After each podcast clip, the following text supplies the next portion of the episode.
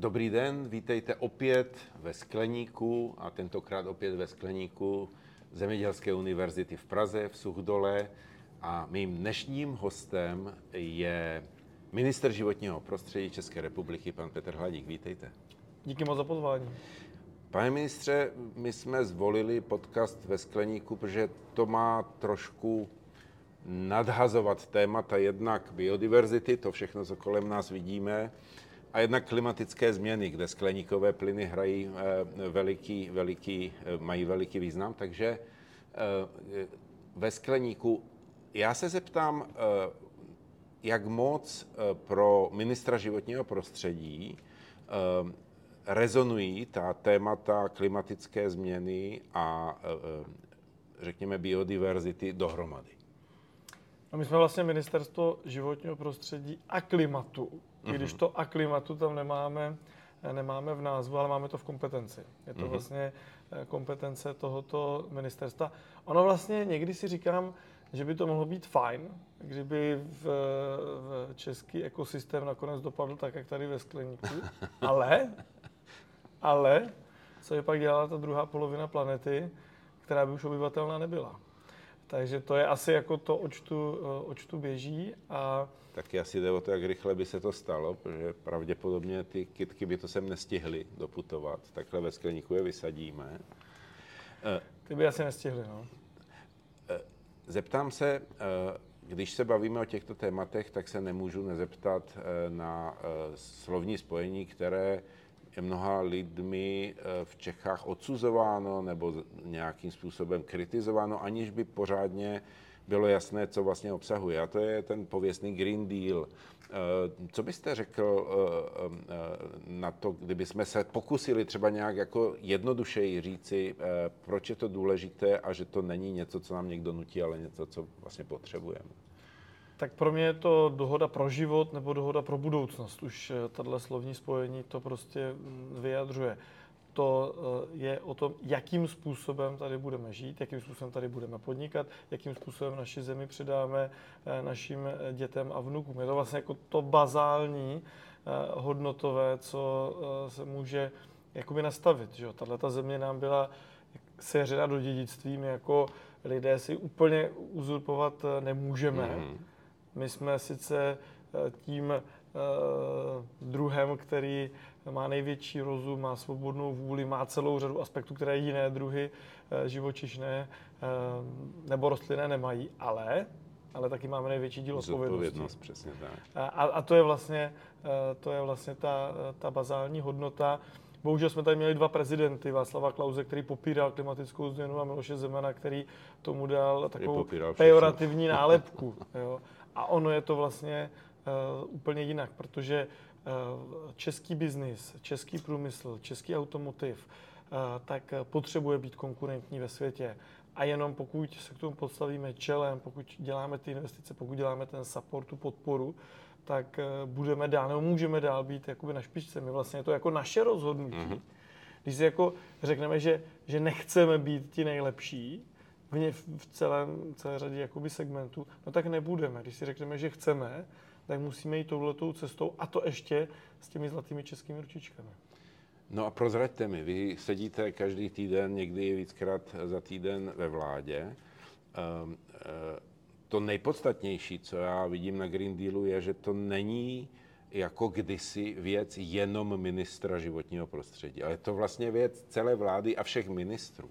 Ehm, vnímá to naše vláda takhle? Máte podporu i u těch jiných ministrů, kteří mají přispívat svým dílem? Jak to, jak to chodí v české vládě?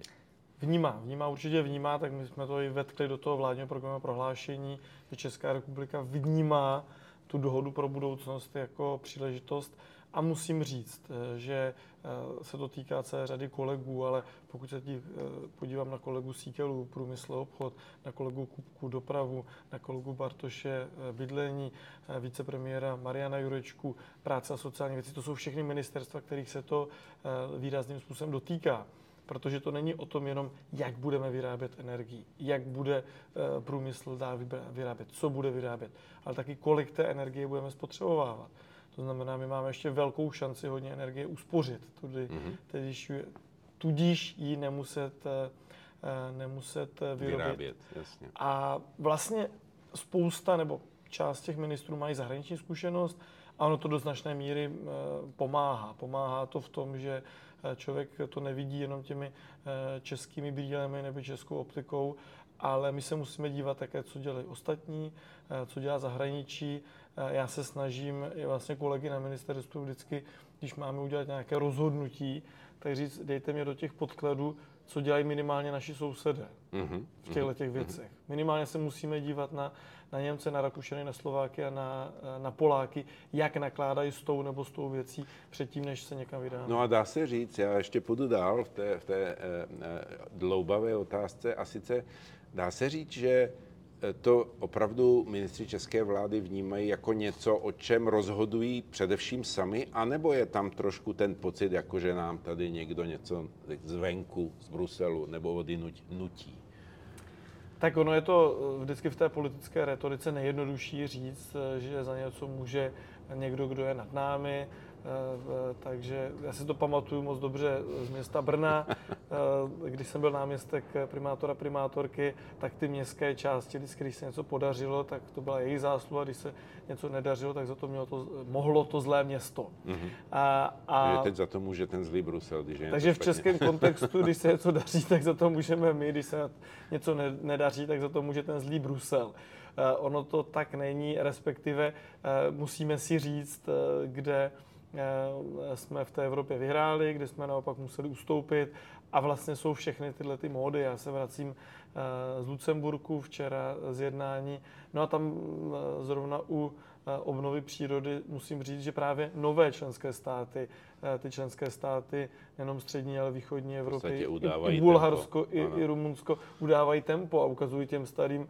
jako počkejte, vy jste jako vlastně moc pomalí a mhm. málo ambiciozní a těm starým státům to není úplně pochutí, že najednou ty nové, ty nové státy je trošičku vyučují, jak to dělat. Já myslím, že to je docela dobře, aby se lidé dozvěděli, že tam opravdu nejsme v pozici nějakých e, žáků ve škole, který poslouchají ostatní, ale že hrajeme velmi aktivní roli.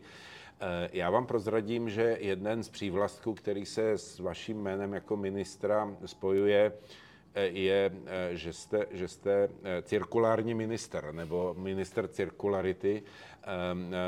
Určitě to samozřejmě souvisí s tím, že v té oblasti cirkulární ekonomiky už nějakou delší dobu aktivně vystupujete. Co, co teďka nejvíc zaměstnává cirkulárního ministra? No, ten můj takový zásadní vhled do toho je, že nic není odpad. Že vlastně odpad je materiál, odpad je něco, co se dá zpracovávat, využívat a to, že se to sype pořád do děr, mě vlastně jako hrozně bolí. Mm-hmm. A, protože Česká republika nemá nějaké nerostné suroviny, ani Evropa jich nemá e, mnoho, my máme vlastně uhlí, máme litium a tím asi končíme, možná nekvalitní uran.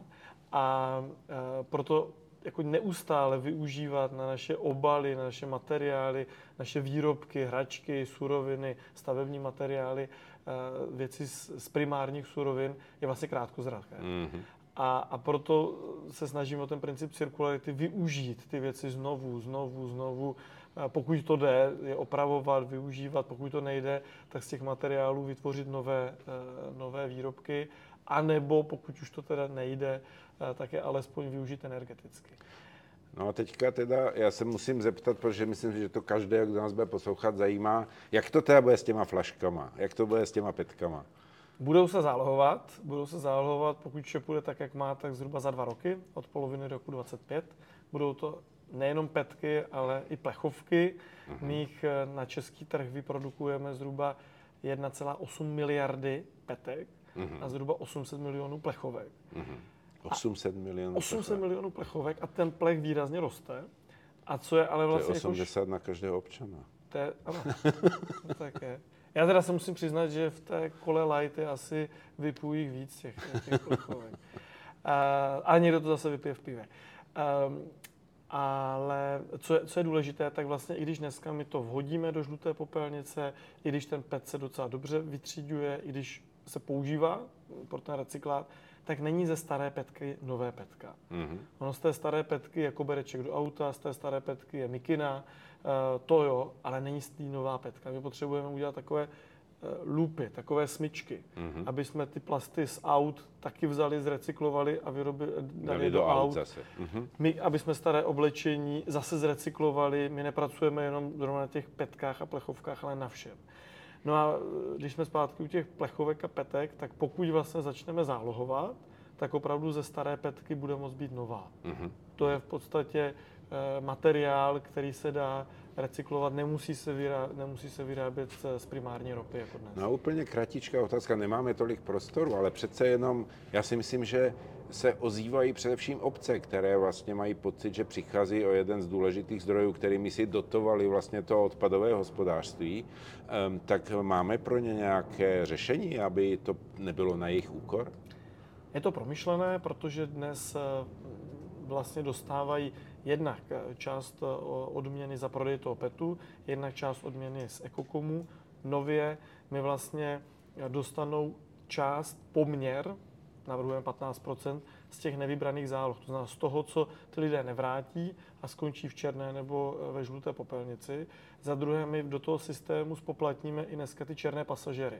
Krabice od e-shopu, letáky, prostě všechny ty, kteří zatěžují ten náš eh, systém Jasně. eh, sběru, ty modré nebo žluté kontejnery, ale neplatí. Neplatí. To znamená, podle těch našich propočtů, tak by po zavedení zálohování obce měly být zhruba o 65 korun na osobu, na obyvatele, na tom finančně lépe, Ještě lépe, než jsou. než jsou, než jsou dneska. Tak to by mohlo fungovat. Myslím, že to je docela důležitá informace. Pane ministře, já se nemůžu nedotknout biodiverzity. Jsme ve skleníku, už jsme si říkali, že možná jednou budeme takhle sedět někde eh, nedaleko šárky venku a bude kolem nás takováhle vegetace, ale to se my asi nedožijeme.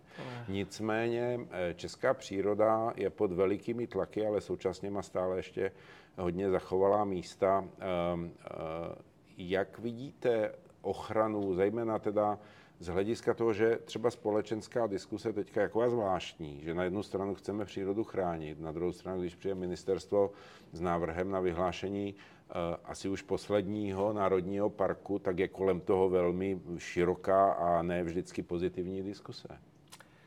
Tak ono je to něco, co zažívá každý, kdo chce stavět nebo kdo chce prosadit nějaký projekt. Je to trošku ten NIMBY efekt, to znamená, všichni říkají, je to skvělé, chraňte přírodu, ale hlavně ne, hlavně ne tady u mě. Jo. Je skvělé, stavějte. Je potřeba, aby ty prostě mladí lidé nemají kde bydlet, ale prosím vás, hlavně nestavějte tady vedle nás. Jo. A to je takový jakoby uh, asi efekt, který se projevuje i tady. Já musím říct, že vlastně Česká republika je úžasná, taky se musím občas pochválit.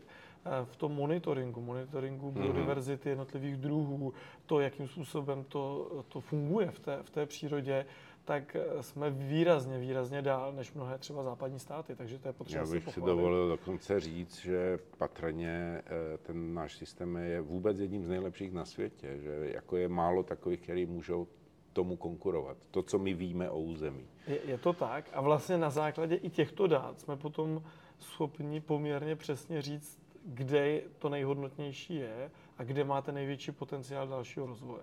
Takže proto nový Národní park Křivoklátsko a proto dva, dvě chráněné krajinné oblasti eh, Soutok a eh, Krušné hory. Z okolností včera jsem s německou ministrní mluvil o Krušných eh, horách a ona je z toho nadšená, z toho Mhm. mm-hmm. našeho záměru, že máme až tak eh, poměrně velkou, velkou ambici a vzpomínala na to, jak vypadaly Krušné hory. Já si to taky jako dítě pamatuju před 30, před 30 lety a jak vypadají dnes. No a tak poslední otázka nebude věcná, ale politická, protože eh, mě zajímá, jestli teda eh, máte, má, má naše vláda, to má v programovém prohlášení, vyhlásí tato vláda Národní park Křivoklátsko? Já proto udělám všechno a já jsem pevně přesvědčený, že ano. Tak to byl pan minister eh, Petr Hladík. Děkuji vám moc za návštěvu ve Skleníku. A já děkuji za pozvání, bylo to tady moc příjemné. Díky.